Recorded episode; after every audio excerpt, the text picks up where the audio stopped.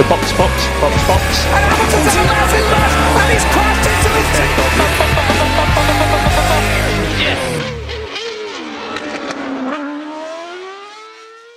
Herkese merhaba. Podstop Podcast'in dördüncü bölümüyle karşınızdayız. Her zamanki gibi Deniz, Halil ve ben Burak sizlerle birlikte olacağız. Selam Deniz, Halil, hoş geldiniz. Merhaba.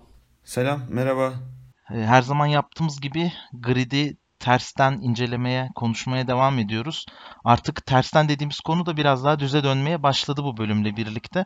Bu sefer e, McLaren konuşacağız. McLaren Racing geçtiğimiz yıl gridde dördüncü olan takımdı. Her zaman klasik sorumuzla başlayalım isterseniz. Halil senle başlayalım. McLaren deyince ilk aklına neler geliyor birkaç cümleyle paylaşır mısın? Tabii ki. Ben de sanırım ilk bölümü kaydetmeye başladığımızdan beri bu soruyu bekliyormuşum. Çünkü takımla ilgili çalışmaya başladığımda çok fazla konuşmak istediğim şey olduğunu fark ettim.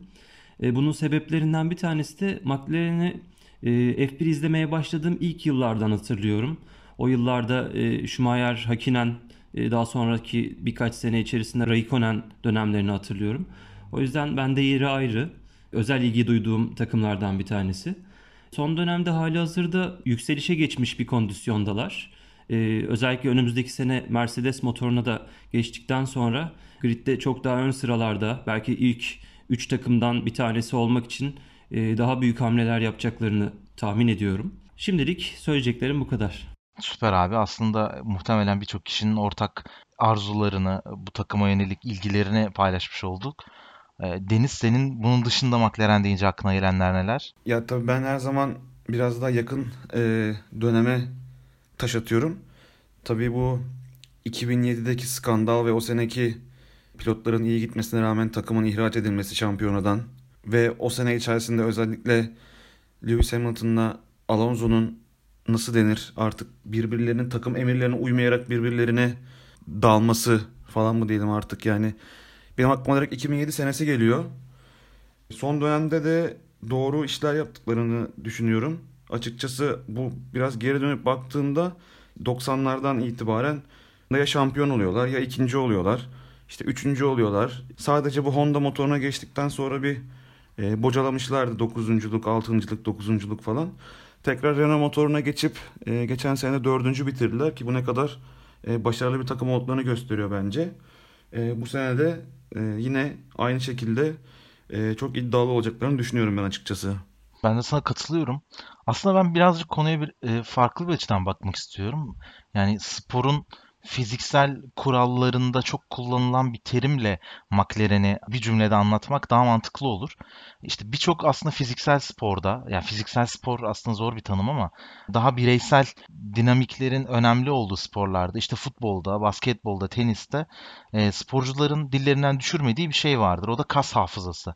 Ben McLaren'i bu açıdan Formula 1 sporunun kas hafızasını çok üst seviyede olan bir takım olarak görüyorum. Çünkü onların hani kaslarında ya da genlerinde ya da tarihinde kazanmak var ve bu anlamda geçmişlerinden dolayı bu kazanma arzusuna e, artık kendi genlerine işledikleri için bu anlamda çok başarılı uygulamalar yapmaya her zaman aday takımlardan birisi olarak görüyorum. Ki bu da zaten geçtiğimiz yılki uzun süren başarısız dönemin ardından çıkışlarıyla bir nebze olsun bize tekrardan neler vaat edebileceklerini gösterdiler. Aslında McLaren takım olarak griddeki Ferrari'den sonra en eski kurulan ikinci takım 1963 yılında Bruce McLaren tarafından kuruluyor ve Yeni Zelandalı bir kişi Bruce McLaren. Daha sonrasında önce e, Yeni Zelanda'da daha sonra Avustralya'da bazı yarışlara katılıyor. Sonra takımı İngiltere'ye taşıyor ve bugüne kadarki olduğu yerde Woking'de, Surrey'de takım merkezi kuruluyor ve burada yarışmaya devam ediyorlar. Sadece ikinci en eski takım olmasının haricinde de Formula 1'de Ferrari'den sonra en başarılı ikinci takım. Toplamda 182 yarış galibiyeti var. 12 sürücü şampiyonluğu var ve 8 takımlar şampiyonluğu var. Bu anlamda geçmişinin gölgesinde kaldığı dönemler her ne kadar psikolojik olarak çok sıkıntı yaratsa da takıma bu genlerini çok daha olumlu bir şekilde kendilerini ileriye taşıyacak bir tecrübe olarak aktarmaya muhtemel takımlar. Bunu da şu şekilde isterseniz bağlayalım. Bu başarılı dönemler kimlerden, nelerden, nasıl geldi? Birazcık onları konuşalım istiyorum ki eminim E, zaten isimleri saydığımız zaman bugüne kadar hani ortalama seviyede hatta ortalama altı seviyede olan bir Formula 1 severin bile, izleyicisinin bile bildiği isimler. Bu 8 dünya şampiyonluğu toplamda 7 farklı kişiden geldi. Emerson Fittipaldi Brezilyalı, daha sonrasında James Hunt, sonrasında Niki Lauda, Alan Prost, Ayrton Senna, Mika Hakkinen ve Lewis Hamilton buradaki şampiyonlar. Yani benim şahsi düşüncem bu şampiyonların her birisi için herhalde bir yarım saatlik podcast yayını yapılır diye düşünüyorum ama bunlar arasında böyle sizi çok etkileyen, çok hatırlatan anılar nelerdir? Birazcık eskilerden konuşalım McLaren için. Ben hemen atlıyorum mevzuya. Bu soruya cevap vermeden önce şöyle bir şey söyleyeceğim. Çok güzel bir noktaya değindin az önce. Ben de kayıda başlamadan önce ne konuşabiliriz diye düşünürken hatta sen konuya girdiğinde ben dedim ha kesin bunu söyleyecek ya. İşte akıllar birmiş e, diyecektim. Sen kas hafızası dedim. Benim de aklıma şey geldi. Yani bu sporda bir şey vardır. Kazanma alışkanlığı derler bir takım. Yani futbol mesela atıyorum şampiyon olan bir takım. Hı hı. İşte deplasman zor bir deplasman olsa da hani kazandıktan sonra ya işte takım zaten kazanma alışkanlığı var. İşte şampiyonluğa yürüyor. Ne bileyim bu maçı da kazanır. Bir şekilde zor giden maçı son dakikada koparıyor falan. Bu kazanma alışkanlığından falan denirdi. Hakikaten McLaren için bu da söylenebilir. Kas hafızasıyla benzer paralel şeyler zaten. O kazanma kelimesini de e, kullanmıştın. Baktığın zaman geriye dönüp ya şampiyon oluyorlar ya ilk üçteler takım e, derecelerinde mutlaka ilk üçte olmasalar bile dördüncü oluyorlar ya hep bir tehdit olarak varlar. Hep bir e, yukarıda oynuyorlar. Hep kafaya oynuyorlar. Dediğin gibi senin soruya da gelince ya tabii o 70'ler 80'ler e, dönemini biz çok fazla hatta hiç izleyemedik. Geriye dönük videoları görebiliyoruz sadece ama yani zamanında Alan Prost'lar, Niki Lauda'lar falan gerçekten yaşayan efsanelermiş. Ayrton Senna'lar falan ki zaten belgeseller artık e, durmadan onların e, üzerinden ilerliyor aslında ilk Formula 1 e, belgeselleri. E, günümüze geldikçe tabii bu eski dominant dominasyonları e, yok belki de McLaren'ın ama bizim büyüklerimiz Formula 1'in eski zamanlarından takip edenler muhtemelen bu şampiyonlukları e, gözü kapalı sayabilecek ve o e, yarışların e, ne kadar keyifli geçeceğini e, aslında sorsak bize uzun uzun anlatırlar diye düşünüyorum. Ben burada şu aklıma geldi Deniz. E, fark ettiysen bu şampiyonların tamamında ortak olan tek bir özellik var. Hepsi gerçekten e, saf bir yarış yeteneğine sahip. Yani bu anlamda bunu ayırma, e, bunu fark etme, daha sonra bu kişiye hani e, koltuk verme bu kişiye ve sonrasında da bu kişiyi geliştirip e, şampiyonlukları hani birden fazla kez tekrarlayabilme, başarısı birden fazla kez tekrarlayabilme tecrübesi olan bir takım diye düşünüyorum. E, bilmiyorum katılır mısınız? Kesinlikle katılıyorum. Pilot seçimlerinde özellikle çok başarılı olmuş bir takım diyebiliriz senin söylediğinde paralel olarak. Yani çok uzun dönem 10 yıl belki 20 yıl boyunca hep şampiyon olacak ya da şampiyon olma ihtimali olan e, pilotları bir şekilde bulup bu koltukları oturtmuşlar yani gerçekten. Ben de konuyu farklı bir noktaya doğru taşımak istiyorum. Söylediğiniz gibi geçmişte birçok kez kendini kanıtlamış bir takım. Her ne kadar günümüzde belki de Formula 1.5 tarafında dursa da e, geçmişinde F1 tarihinin en iyilerinden diyebileceğimiz hatta en iyileri diyeceğimiz pilotlara, mühendislere ve araç tasarımlarına sahip olmuşlar. Demin bahsettiğim gibi 70'lerde 80'lerde Fittipaldi, e, Lauda, James Hunt'tan sonra zaten 80'lerin başında F1'e meraklı herkesin bileceği o e, MP4 şasisiyle efsanevi kırmızı beyaz araçları Prost ve Senna'nın o 80'lerin sonunda 90'ların başında sezonları domine ettikleri o dönem geliyor. Yani bir, bir o kadar takım, takım başarısı aynı zamanda mühendislerin yapmış olduğu tasarımlarla en iyi takım patronlarına sahip olmakla hani dört dörtlük bir iş çıkarmışlar geçmişlerinde. Ee, MP4'ü yanlış hatırlamıyorsam Gordon Murray tasarlamıştı. O dönemde aynı zamanda takıma Honda motoru dahil oluyor ve Ron Dennis'in de takım patronluğuyla tabii bu işbirliği yapılıyor. Bileşenin öbür taraflarında da çok önemli kollar var. Keza 90'ların ortalarında e, Mercedes işbirliğine başladıkları dönemde de Red Bull'a 4 şampiyonluk getiren şu aracı tasarlayan Adrian Newey e, yine o dönemki Mercedes McLaren Mercedes aracını tasarlamış. Evet. Yani pilotlarla birlikte ben mühendislerin aynı zamanda takım patronlarının ve takım ruhunu oluşturan bütün bu bileşenlerin çok iyi iş çıkardığını düşünüyorum. Aslında güzel bir noktaya değindin. McLaren denildiğim zaman da Ron Dennis'ten bahsetmeden geçmek hiç olmayacak. E, gerçekten motorsporların işte 80'li yılların başında ortalarından itibaren 90'ların sonuna hatta 2000'lerin ortasına kadar da damga vurmuş isimleriyle birlikte çalışmış. Pilot yönetimi, takım yönetimi konusunda çok tecrübeli olmuş ve McLaren'in bu tarihini oluşturmada gerçekten büyük emeği olmuş bir kişi. E, yani MP4-4 ile başlayan serüven artık ben hani MP4 11'ler, 17'ler e, re kadar gitmiş ve her defasında bu şasi üzerinden büyük başarı kazanmış bir takım patronuydu. Bu şekilde de Ron Dennis'i de e, anmış olalım. Peki biraz daha e, günümüze gelmeden önce son birkaç şeyden daha bahsedeceğim. Halil aslında birazcık giriş yaptı. E, McLaren'in enteresan bir şekilde birlikte çalıştığı motor üreticileriyle farklı dönemlerde yaşadığı başarılı ve başarısız dönemler olmuş. E, işte ilk başta Ford'la Cosworth birlikteliğinde olan bir motorla yarışmaya başlamışlar. Uzun süre bunlarla yarışıp daha sonra Porsche ve Honda motorlarıyla devam etmişler. Sonrasında 90'ların başlarında ortalarına doğru yine işte Ford'u, Lamborghini'yi, Peugeot'u farklı farklı kendine bir arayış aradığı e, yerlerle e, motor üreticileriyle birlikte çalışmışlar ve en sonrasında 95'ten itibaren yaklaşık 20 yıl süren uzun bir Mercedes partnerliği var. Şimdi 2021'den itibaren tekrardan bu Mercedes partnerliği ve 95-2014 arasındaki o efsanevi yıllar e, tekrardan geri dönecek diye herkesin içerisinde bir umut, bir beklenti var. Bu noktadan baktığımız zaman siz ne düşünüyorsunuz? Mercedes'in geri dönüşü o eski günleri tekrardan hatırlatacak mı McLaren için?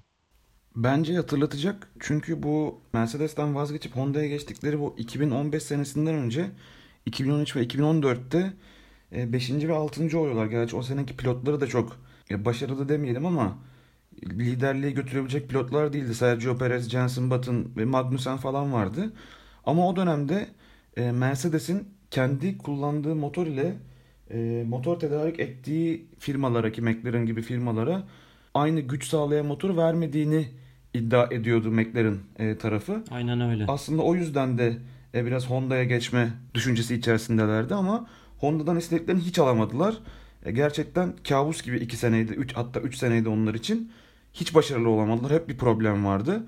Ki Alonso vardı koltukta. Belki Mercedes e, motoruyla çok daha başarılı olabilecekken e, Honda motoruyla gerçekten başarısız e, oldular. Sonra da zaten Renault'a geçtiler. E, Renault ile klasik artık biliyoruz bir 6. oldular. Geçen sene 4. oldular.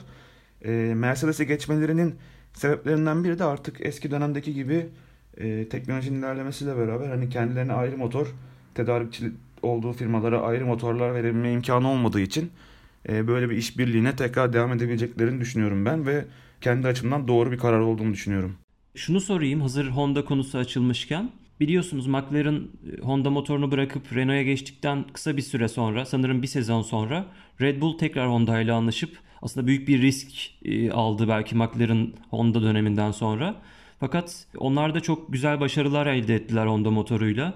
E, bu durumdan dolayı bu kadar çok bütçe ayırıp farklı motor şirketleriyle, motor tedarik şirketleriyle e, anlaşıp bu kadar para döktüklerini varsayarsak sizce Honda'yı bıraktıkları için pişman mıdırlar? Ben ona pek katılmıyorum aslında. Çünkü yani takımlar gibi e, fabrikalarda yani motor üreticileri de spor içerisinde kendilerine göre formda oldukları dönemler ya da olmadıkları dönemler yaşıyorlar.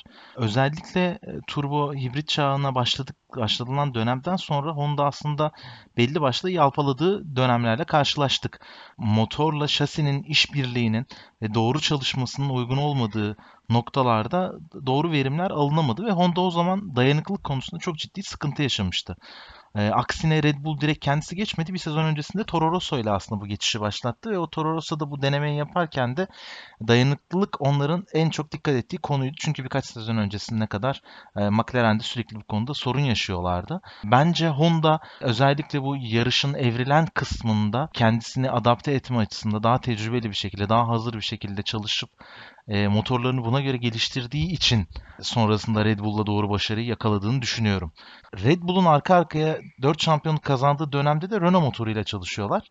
Ve Renault fabrika takımı olarak ciddi başarılar yakalayamazken e, Red Bull üst üste 4 şampiyonluk yaşıyor. Daha sonrasında Red Bull başka takımlara motor tedarik etmeye başlıyor. Ve motor tedarik ettiği takımlar örneğin geçen seneki McLaren fabrika takımını geçiyor. Dolayısıyla bu gerçekten hani mükemmel uyumun yakalanması gerektiği bir senaryo. E, o yüzden o zamanki şartlara göre daha farklı görünebilir ama ben çok büyük bir hata olduğunu düşünmüyorum.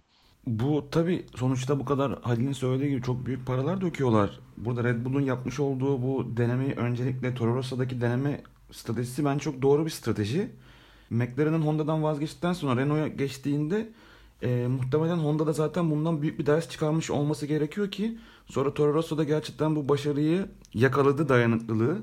Burada tabii e, hem araçlar hem motor e, üreticileri mevcut içinde bulundukları seneki motorlarını ya da araçlarını geliştirirken aynı sene içerisinde bir de e, bir sonraki senenin motorlarını bile e, işte konseptlerini vesaire üretmeye başlıyorlar. Hem e, mevcut senenin konseptini çalışmak hem önümüzdeki senenin e, aynı zamanda geliştirmesini yapmak gerçekten büyük bir iş yükü ve iş yoğunluğu olarak düşünürsek Honda'nın o bir senelik boş kalma dönemi ki 2018 yanlış hatırlamıyorsam e, bir şekilde o rahatlık diyelim e, büyük tedarikçi destekleme rahatlığıyla kendilerini geliştirmiş gibi gözüküyorlar ki e, Red Bull'da bu sene çok başarılı işler gerçekleştirdiler. Ama Halil'in sorusuna gelirsek de yani McLaren'ın tabi buradan vazgeçip o tekrar Renault'a dönme fizibilitesini yapmışlardır muhtemelen ama e, bence de bir şekilde o e, şeyi oluşturamıyorken ki 20 senelik yaklaşık Mercedes işbirliğinden sonra 3 sene üst üste Honda'ya geçip e, başarı bulamayınca e, sponsorlardan, e, takımdan, işte shareholderlardan gelecek baskıya dayanamayıp e, motor değişikliğiyle bunu e, çözmeyi denemiş olma ihtimalleri yüksek diye düşünüyorum. Ama başarılı oldular mı? O da bir soru işareti bence. Doğru söylüyorsun. Bakalım önümüzdeki sezon e, McLaren'in Renault ile birlikte geçireceği son sezon nasıl performans göreceğiz ve sonrasındaki Mercedes işbirliği nasıl bir sonuç getirecek? Ben bu noktada sürücüleri geçmeden önce size çok kısa bir soru soracağım. Yani evet hayır cevabı olan sorulardan bir tanesi. Sizce Mercedes McLaren'e motor tedarik etmeye başladıktan sonra son 3-4 yıldır kendi orijinal renklerine dönen yarış araçlarında turuncu ve maviyi kullanan McLaren'de Mercedes'in gümüş rengine bir yer olacak mı olmayacak mı? Bence olmayacaktır. Eskiden tabii çok benzer renkler olabiliyordu birbiriyle ama artık her takımın kendine özgü renkleri olmaya başladı yavaş yavaş. Ee, bu kapsamda da turuncu renginden e, vazgeçip tekrar gümüşe dönmek isteyeceklerini açıkçası düşünmüyor ki bence çok da güzel renkleri bu arada. Ben ben kalmasını isterim açıkçası. Çünkü onu pistte gördüğün zaman ya da e, tribünlere baktığında o kıyafeti gördüğünde ya da bayrağı gördüğünde bunun McLaren olduğunu anlayabiliyorsun ama öbür türlü e, iki tane gümüşün olması e, bence olmasın. Yani benim şahsi isteğim geçmemeleri. Sen ne diyorsun Halil? Ben de geçmeyeceklerini düşünüyorum. E, çünkü o 90'ların e, ortasından itibaren McLaren Mercedes işbirliğiyle e, şu anki işbirliği arasında biraz fark var. Çünkü o zaman sanki ikisi bir bütün takım oluşturuyormuş gibiydi ve Mercedes takımı söz konusu değildi Formula 1 üzerinde. Ancak şimdi ikisi de ayrı birer takım ve McLaren kendi o eski başarılı kimliğiyle tekrar var olmaya çalışıyor. Ben böyle bir değişim olacağını düşünmüyorum. Bence ya çok ufak da olsa örnek veriyorum aracın tamamına baktığında böyle alan olarak %5'lik bir kısmı bile kapsasa e, o Mercedes logosunun geleceği yerin mutlaka ya siyah e, hani en uygun olan yer hani mavinin siyaha döndüğü bir noktayı ayarlayıp oranın üstüne bir, Mercedes logosuyla katılacağını düşünüyorum ki onların da Mercedes'in de en azından kurumsal renklerine uygun bir şekilde aracın üstünde yer almasını sağlasınlar. Ama çok büyük bir köklü değişiklik ben de beklemiyorum. Bundan sonra çoğunluğu turuncu ve mavi olan bir livery ile McLaren'i görmeye devam edeceğiz diyorum ve e, bu haftanın da popüler konularından olan McLaren sürücü kadrosuyla devam edelim ve tabii ki de 55 numarayla Carlos Sainz ile başlayacağız. Carlos Sainz deyince aslında e, yine motorsporlarıyla ilgilenen bir kişiye çok tanıdık gelen bir isim. Babasından dolayı babası yıllarca rally pilotluğu yapmış. Dünya Rally Şampiyonası'nda e, şampiyonluk kazanmış bir rally sürücüsü. Onun oğlu ama çocukluğundan beri en büyük ideali, isteği, hevesi Formula 1 pilotu olmakmış. O kendini Formula 1'de görmek istedi. Carlos Sainz deyince e, aklınıza ne geliyor diyeceğim ama ilk cevabınız muhtemelen Ferrari olacak. Ferrari haricinde aklınıza gelen neler var? İsterseniz onlarla başlayalım. Halil senle başlayalım. Öncelikle McLaren döneminde son iki senedir Gerçekten çok güzel bir kimya oturtmuşlardı. Özellikle de Norris'le birlikte çok güzel bir ikili olmuşlardı. Bu takımın yeni yapılanma sürecinde çok güzel bir enerji olmuşlardı takıma. Ama tabii ki o kırmızı koltuğun, o e, kırmızı tulumun cazibesine kapılıp belki de hayatında tek bir defa gelecek bu şansı değerlendirip Ferrari'ye geçme kararı aldı. Bakalım nasıl bir sezon bekliyor olacak ama yani ben şu açıdan biraz sıkıntılar yaşayabileceğini düşünüyorum. Bir yandan Lökler'in orada e, birinci pilot olarak yarışacağını biliyoruz. Dolayısıyla nasıl bir kariyer bekliyor? İkinci pilot olarak Bottas gibi bir görev mi görecek? Neyle anlaşma yaptılar bilmiyorum ama bundan sonraki süreci seneye önümüzdeki sezonda daha iyi göreceğiz galiba. Sen ne diyorsun Deniz peki Carlos Sainz? Ee, hem McLaren'deki kariyeri hem de tabii artık ister istemez bunu da konuşmak gerekiyor. 2021'den itibaren 2 yıllığına 2021 ve 2022'de en az Ferrari'de yarışacak olması ile ilgili. Ben e, Carlos Sainz'ın konusuna girmeden şöyle girmek istiyorum açıkçası. Smooth operator diye girmek istiyorum çünkü acayip keyifli bir adam. Ya ben çok gerçekten hani bu Drive to Survive'da da izliyoruz. İşte sosyal medyada da karşımıza çıkıyor. Adam çok pozitif bir kere ve e, çok keyifli bir kişilik en başında. Pilotluğuna gelirsek de geçen sene tabii Lando Norris de güzel bir rekabet içerisinde verdi.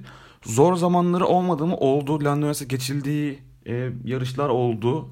Birinci pilot olarak e, görülmesine rağmen. Yani bu zor dönemlerden gerçekten güzel sıyrıldığını ve sezonun sonuna doğru başarılı işler yaptığını düşünüyorum. Özellikle o e, Hamilton'ın ceza almasıyla beraber üçüncü olup o e, podyuma çıkamaması falan çok manidar ama keyifli e, görüntülere sahne oldu. Ama sonuç olarak McLaren'ın tabii güzel bir araç vermiş olduğunu düşünürsek de 6. bitirmişti geçen sene galiba pilotlar sıralamasında. Doğru. E, 6. sırada gayet e, başarılı bir sıra. 3 tane zaten kafa takımda ikişer pilottan o Red Bull'un değişen koltuğunu saydığımızda oraya e, oturuyor yani. Bu bağlamda baktığımızda başarılı bir sezon geçirdiğini düşünüyorum. Önümüzdeki sene 2020 yılı için yani şimdi McLaren da olacak ve aklı durmadan Halil'in söylediği gibi o kırmızı tulum içerisinde olacak. Ama bence kendisine göstermek için çok önemli bir fırsat var önünde. Ee, bunun da çok rahat bir şekilde en azından o koltuk kesinleşmemiş olsa kendini gösterebilmek için daha agresif ve daha e, etkili sürüşler yapması gerekecekken şimdi daha sakin ve daha e, odaklanmış bir şekilde o e, gridde olacak. O arabayı kullanıyor olacak. O yüzden ben yine başarılı olacağını düşünüyorum. Sürüş tekniğini de çok beğeniyorum. E, 2021'e geldiğimizde de e, şöyle bir teoriler var. Yani aslında ben biraz Reddit'ten ya da Exosit'ten falan e, baktığımda insanlar biraz ikiye bölünmüş durumdalar. E, bir kısım e, Sainz'ın Ferrari'ye gittiğinde e, ikinci pilot olmayacağını, olmak istemeyeceğini, birinci ve ikinci pilot kavramının aslında artık kalmayacağını, bu yüzden başarılı olabileceğini söylüyorken e, bir kısımda e, net bir şekilde ikinci pilot olarak kalacağını, kendisinin McLaren'da kalıp e, birinci pilot olarak kendisini göstermesi gerektiğini ve biraz daha tecrübelenmesi gerektiğini e, söylüyor. E, ben açıkçası e, 2021 yılında da Ferrari ile beraber e, onu birçok kez podyumda göreceğimizi e, açıkçası düşünüyorum. Ben Sainz'la ilgili aklıma biraz daha hem geçmişinden hem de daha teknik kısımlarla ilgili birkaç bir şey söylemek geldi. 2015'te Toro Rosso'ya katılıyor. Zaten Red Bull'la uzun süre birlikte çalışıyor. Toro Rosso'ya katılmadan önce de 2014'te Formula Renault 3.5'da bir şampiyonluğu var. Orada kendini kanıtlayarak geliyor. Ama 3.5'tan direkt Formula 1'e gelişi ister istemez birçoğunun o zaman da akıllarında hani babasının motorsporlarındaki isminin çok ön plana çıkması ve bunun bir pazarlama değeri olduğunu iddia edenler oluyor. Fakat Toro Rosso'ya geldikten sonra aslında e, insanların gözünden kaçan bir şey var. Science çok küçük adımlarda olsa, dönem dönem çok küçük adımlarda olsa hep ileri doğru adım atmayı başarmış bir pilot. Toro Rosso'da yarıştıktan sonra 3 sene boyunca orada kalıyor ve 2018'de Renault'a geçiyor ve bir sezonluk aslında kiralık gibi gidiyor. Red Bull çünkü Sainz'daki haklarından vazgeçmiyor ve e, biz senin için burayla anlaştık burada yarışacaksın deyip aslında Renault'a kiralıyorlar. Fakat Renault'daki denemi e, o kadar istediği gibi beklediği gibi geçmiyor ve o dönemde de özellikle işte Ricardo'nun değişikliği, Red Bull koltuğundaki güncellemeler, işte Kiat'ın gitmesi, onun gelmesi falan kendine Red Bull'da bir kariyer bulamayacağını düşünerek kendi yolunu çizmek istiyor ve McLaren'e geçiyor. McLaren'e geçtikten sonra zaten e, bugün gördüğümüz senaryoya e, yaşamaya başlıyoruz. Belki İspanyol olmasından dolayı, belki birçokları tarafından çok sevilmesinden dolayı ya da baba Sainz'ın etkisinin de olmasından dolayı olabilir. E, 2013 yılında e, Fernando Alonso kendisiyle ilgili Sainz'ın çok büyük bir gelecek vaat ettiğini ve e, ilerleyen yıllarda onu şampiyon adayı olarak izlememiz yüksek muhtemeldir diye bir açıklama yapıyor. Fernando Alonso küçüklük yıllarında e, İspanyol bir motor sporları sürücüsü, rally sürücüsü olsa bile Carlos Sainz'a, baba Sainz'a çok büyük hayran olduğunu e, söylemiş birisi ve Carlos Sainz Jr. da küçüklüğündeki idolünün Fernando Alonso olduğunu belirtmiş birisi. Dolayısıyla aralarındaki bu sıcak ilişki de bunun gibi e, birlikteliklere, bunun gibi pazarlama faaliyetlerine dönüşmüş e, ve dönüşüyor olabilir. Ama benim Sainz'la ilgili özellikle 2019 yılında dikkat ettiğim şöyle bir konu var. Ben kendisinin sıralamalardaki performansını yarış performansına göre daha düşük buluyorum. Çünkü ben kolay bir yarış hatırlamıyorum öyle hani Sainz cumartesi günü ne yaptı öyle ya hani nereden çıktı nasıl başladı nasıl aldı o sırayı diyebileceğim bir performans sıralamalarda hatırlamıyorum ama yarışlarla ilgili e, en azından aklıma gelip söyleyebileceğim 5-6 yarış net bir şekilde var. Dolayısıyla ne kadar geriden başlasa işte Brezilya'da olduğu gibi e, son sıradan başlamış olmasına rağmen podyumu görmesi yine daha önce Q1'de Q2'de iyi ayarları bulamadığı için erken elendiği dönemlerde bile her zaman üst sıraya oynamayı zorlamış bir pilot. Bu anlamda sıralamadaki performans ne olursa olsun yarış içinde geçiş yapma isteği yüksek olan ve bu konuda kabiliyeti olan bir pilot olduğunu düşünüyorum. Fakat burada da aklıma gelen tek sıkıntı o yarış içerisindeki o dinamiği, o motivasyonu, o yüksek arzuyu her zaman sağlayamayabilir. Mental açıdan kendisini çok geliştirmesi gerekiyor. Dolayısıyla her ne kadar Leclerc'e göre daha tecrübeli olsa da e, ona göre yarış içerisinde böyle kopup hata yapma ihtimali de daha yüksek birisi olabilir diye düşünüyorum Carlos Sainz'ın. Bu anlamda ben 2020 sezonunun bir sonraki yıl Ferrari koltuğu garanti olan birisi olarak mümkün olduğunca çok fazla rezil olmaya ihtimal vermeyeceği ve e, hem kendini Ferrari'ye geçmeden önce geliştirmesi gereken yerlerde hem de takımın o yıl en iyi performansı alabilmesi için doğru olan noktalarda çalışacağı bir yıl olarak görüyorum. Birazcık fazla anlattım ama Sainz'la ilgili aklıma gelenler çoktu. Özellikle de hafta içi gelişmelerden sonra herkes otomatik olarak Sainz'la herhangi bir pilot gibi değil Ferrari koltuğuna göre değerlendirmeye başladı. Çok da haksızlık etmemek lazım diye düşünüyorum bu noktada. Aynen. Kesinlikle öyle. Benim bir sorum var. Renault'da Hülkenberg'le beraber yani Ricardo geleceği zaman boşta kaldığında sizce Renault'da kalmış olsaydı eğer Hülkenberg yerine yine başarılı olur muydu? Yani adından söz etti miydi yoksa Hülkenberg gibi ya Sainz de zaten bir bok yapamıyor, düzgün kullanamıyor arabayı falan mı derdik sizce? Bence o kadar demezdik ama yaşından dolayı e, ve daha önceki yaptığı işlerden dolayı demezdik. Ama buraya gelir miydi ondan şüpheliyim dürüst olmak gerekirse. Ben de McLaren'in bir basamak olduğunu düşünüyorum. Zaten hani bu e, McLaren döneminden sonra e, Ferrari koltuğuyla ismi anılmaya başlamıştı. Sanırım bir basamak gibi düşünebiliriz. Şimdi McLaren'in ikinci pilotu Lando Norris'e geçelim. Biraz da ondan bahsedelim. Lando bence griddeki gerçekten en ilginç karakterlerden birisi. Evet kesinlikle. Hem Britanyalı hem Belçikalı. Annesi Belçikalı, kendisi ve babası da Britanyalı İngiliz olduğu için e, iki farklı milliyete sahip birisi. Lando Norris e, daha öncesinde Britanya bayrağı ile farklı farklı yarış serilerinde yarışmış. E, orada farklı başarılar kazanmış bir pilot. İşte Toyota yarış serilerinde, Euro Cup, Formula Renault 2'de, onun dışında işte McLaren Otospor'da birçok farklı yerlerde yarışmış ve 2017'de Formula 3 Avrupa Şampiyonası'nı kazanmış bir pilot. Daha sonrasında da McLaren genç sürücü geliştirme programına dahil oluyor ve sonrasında da geçtiğimiz yıl çaylak sezonunu McLaren'de geçirdi ve bu yıl ikinci kez aynı takımla birlikte yarışacak. Lando Norris deyince neler geliyor aklınıza? Neler izleyeceğiz sizce bu yıl? Valla ben e, çok böyle gamer bir tip olduğum için Twitch, acayip Twitch izliyorum yani böyle farklı farklı oyunları falan. Orada bu son dönemde zaten sırf Lando Norris değil, İşte Leclerc olsun, e, George Russell falan hepsi böyle hani Formula 1'de bayağı kapışıyorlar ve çok keyifli oluyor. Ama Lando orada işte farklı oyunlar falan da oynuyor ve çok o böyle onun hani şeyi görüyorsunuz. Heyecanlı ve genç ve böyle çocuk artık ya çocuk olduğunu görüyorsun gerçekten. Ama çocuk dememize rağmen gerçekten çıkıp orada inanılmaz işler başarıyor bence şu anda gridde.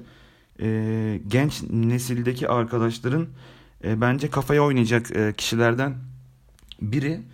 Stabil bir e, sürüşü var. Sainz'de bahsederken sıralama turlarındaki karar, e, kararsızlığında geçen sene çaylak senesi olmasına rağmen Sainz'la eşit bitirdiler yani ikisi de 10-10 bitirdiler. Bu da gerçekten onun e, hırslı ve istekli olduğunu gösteriyor. E, geçen sene çaylak sezonunu ben gerçekten başarılı bir şekilde atlattığını düşünüyorum. Önümüzde e, başarılı bir e, McLaren kariyeri ve sonrasında gerçekten daha iyi bir takıma e, geçip daha başarılı e, açıkçası günler geçireceğini düşünüyorum. Sen ne diyorsun peki Halil? Lando Norris ile ilgili? Ben de Norris'i çok keyifli buluyorum öncelikle. Keyifli bir karakter. Hatta önümüzdeki seneyi de iple çekiyorum bu anlamda. Çünkü Ricardo ile çok eğlenceli bir ekip olacaklar muhtemelen. En azından bize öyle şeyler yansıtacaklarına eminim. Bu konuda Deniz'e de katılıyorum. Geçen sene ilk senesi olmasına rağmen gayet istikrarlı ve başarılı bir yıl geçirdi bence de. McLaren'da uzun bir kariyeri olabilir. Çünkü zaten çok şanslı ve çok güzel bir koltukla başladı Formula 1'e. Diğer çaylak pilotlara göre çok daha güzel bir koltuktu bence McLaren koltuğu. Aynı zamanda kendisini de çok iyi geliştirebileceği bir yerde. Çok iyi bir takım patronuyla çalışıyor. Sürekli yineliyorum ama eksik bileşen olan o Mercedes motorunun da önümüzdeki sene gelmesiyle birlikte çok çok iyi başarılar elde edebileceklerini tahmin ediyorum. Bu şekilde. Lando Norris ile ilgili aslında şöyle bir bilgi var. E, araştırırken gördüm. Ben bunu daha önce bilmiyordum. Babası ülkenin en zengin 500 insanından birisiymiş. Ve bu sebeple e, Norris Millfield diye bir okulda özel bir eğitim almış. İşte sınavlara girmeden önce okuldan ayrılmış. Daha sonrasında işte fizik ve matematik üzerine hani full time kendi evinde özel bir e, öğretmen tarafından eğitilmiş. Bunun gibi aslında imkanlarını, e, babasının imkanlarını gençliğinde çok kurmuş. Fakat ailesi bu dönemi, eğitimini e, özellikle yarışma kariyerine paralel olarak yürütmüş ve onlar böyle bir karar almışlar. Dolayısıyla zaten yarışçı olarak yetiştirilmiş. Belki de şu an türünün tek örneği olabilecek pilotlardan birisi. Çünkü başlangıçtan beri amacı bu olup ve buna göre tüm eğitimini alması birazcık daha onu farklı bir noktaya getirebilir ilerleyen aşamalarda diye düşünüyorum. Ben de sizin söylediğinize paralel olarak Norris'i çaylak sezonu olmasına rağmen gerçekten çok iyi bir yıl geçirdiğini düşünüyorum. Sonuçta her ne kadar McLaren sürücü programında da yer alsa ilk defa çalıştığı bir ekiple neredeyse çoğu ilk defa çıktığı pistlerde gerçekten iyi sonuçlar, iyi dereceler aldı. Arada sırada yaptığı hatalar da yani 18-19 yaşında birisine hani çok da büyük problem yaratabilecek bir şeyler olduğunu düşünmüyorum. Landon isteyince benim aklıma sadece geçtiğimiz yıl Spa geliyor. E, hatırlarsınız orada son turda motorda yaşadığı bir sıkıntıdan dolayı start finish düzlüğünün başında son virajdan sonra çimlerin üstünde kalmıştı. Fakat daha sonrasında e, işte son turda birinci sektörde sarı bayraklar sağlandığı için derecesinin bu şekilde kaydedileceği bilgisi verilmişti ama orada bayağı üzüldüğünü hatırlıyorum. Bu anlamda duygularını yarış içerisinde çok dahil eden fakat buna rağmen kırılgan bir yapısı olmayan ve başladığı yerin burası olduğu düşünülürse kendine doğru bir gelişme yolu çizdiği takdirde ilerleyen zamanlarda çok farklı yerlerde görebileceğimiz bir pilot olarak görüyorum ve Ricardo ile birlikte de 2021'de gerçekten takımın popülaritesini artık herhalde arşa taşıyabilecek bir ikili olacaklarına inanıyorum ve bundan sonra da McLaren takipçileri eminim çok daha fazla artacaktır diyorum. Bu arada Norris'i de bitirdikten sonra e, McLaren'i kapatmadan e, Ricardo'dan bahsetmemek e, olmayacak diye düşündüm. Çok içim el vermedi. Özellikle bu haftaki gelişmelerden sonra Daniel Ricciardo 2021 yılında McLaren için e, yarışmaya başlayacak. Bununla ilgili de isterseniz birer cümle söyleyelim. McLaren'i öyle kapatalım istiyorum. E, Deniz Ricardo McLaren işbirliğine ne diyorsun? Ya ben Renault'da da söyledim. Ricardo benim griddeki en sevdiğim pilotlardan biri. Ee, çok pozitif ve sürüş tekniği diyeyim. Agresif sürüş tekniğini çok e, beğendiğim bir pilot. Ben Sainz'in yapmış olduğu bu basamak görevini yine e, McLaren'da Ricardo'nun da yapacağını düşünüyorum. Çünkü gerçekten gelişme çok açık bir takım olduğunu düşünürsek Ricardo'nun da kaçacaklarıyla beraber e, Ricardo'yu da çok yukarılara taşıyacağını düşünüyorum.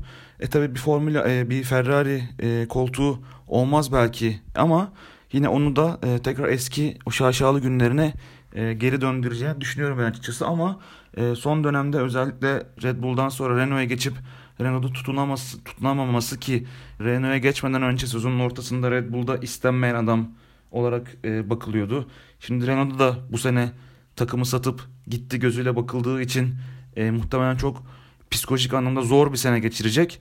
E, ama bu seneyi başarılı geçirip McLaren'e de kendine güveni tam bir şekilde gelirse ben çok başarılı olacağını düşünüyorum.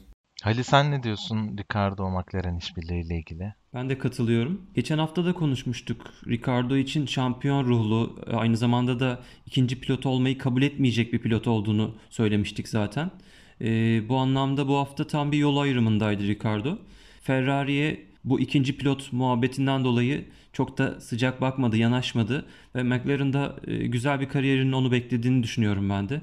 Aynı zamanda takımın da bu yükseliş döneminde güzel işler başaracaklar bence. Bu şekilde McLaren kısmını tamamlayalım ve sezon tahminlerimizi yapmaya devam edelim. Halil senle başlayalım.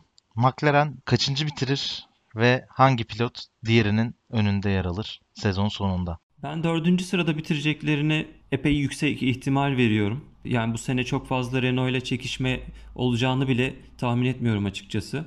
Ee, onun yanı sıra pilotlar konusunda yine kararsız kalıyorum maalesef. Ee, ama Sainz'ı biraz daha tecrübeli, F1'de tecrübeli olduğu için üst sıraya yerleştireyim. Norris'in de bu sene çok iyi şeyler yapacağını hatta çok yakın puanlarda olacaklarına eminim ama Sainz'ı birinci e, pilot olarak seçiyorum. Tamamdır. Notunu aldık. Deniz peki sen ne diyorsun? Ben de Halil'e katılıyorum. Zaten 5. E, sırayı doldurmuştuk. E, McLaren'ı de 4. sıraya yerleştiriyorum. E, fakat pilotlarda ben şöyle bir sürpriz yazmak istiyorum. O da e, Norris'in önde bitireceğini düşünüyorum. Neden düşünüyorum? Çünkü e, Sainz tabi başarılı olmasını istiyoruz. Başarılı olacak diyoruz ama üzerinde ister istemez bir baskı olacak. Çünkü bütün gözler onun üzerinde olacak. Bir sene sonra kırmızı tulumla yarışacak. Gözler onun üzerinde olacak. Bir kere o psikolojik olarak kaldırabilecek mi? Nasıl olacak onu bilmiyoruz. O soru işareti olacak. Takımdan gideceği için de e, McLaren'da e, Norris'e yatırım demeyelim tabii ama onun gelişimini daha fazla yapabilmek için daha üzerlerinde olacağını düşünüyorum. O yüzden hem böyle bir tat gelsin e, bizim iddiaya yarışa diyeyim daha doğrusu. E, o yüzden Norris önde bitirir diyorum. Ben de aslında dördüncü olacağı konusunda ben de sizin hemfikirim. Ama ben de Halil gibi Sainz'ı öne koyacağım. E, Deniz sen aslında çok doğru bir şeye değindin. Norris bundan sonra McLaren'de devam edeceği için e, takımın ona yönelik geliştirmeler yapması ve bunu beklemek çok normal aslına bakarsan. Fakat ben Sainz'ın Ferrari'ye kaybeden birisi olarak gitmeyi hiç istemeyeceğini ve bunun baskısıyla yaşamaktansa ne yapıp edip daha önde olması gerekeceğini düşünüyorum. Bu anlamda Sainz'ı ben de e, ön sıraya koyuyorum. Bu şekilde tahminlerimizi de yapmaya devam ediyoruz. Podstop Podcast'in dördüncü bölümünde McLaren konuştuk. Yine bugün her zaman olduğu gibi Deniz, Halil ve ben Burak birlikteydik. Yayın için teşekkür ederiz Deniz, Halil. Ben teşekkür ederim. Teşekkür ederim abi. Süper yayındı. Teşekkürler. İlerleyen bölümlerde takım incelemelerinde devam edeceğiz. Görüşmek üzere, hoşçakalın. Bay bay. Görüşürüz.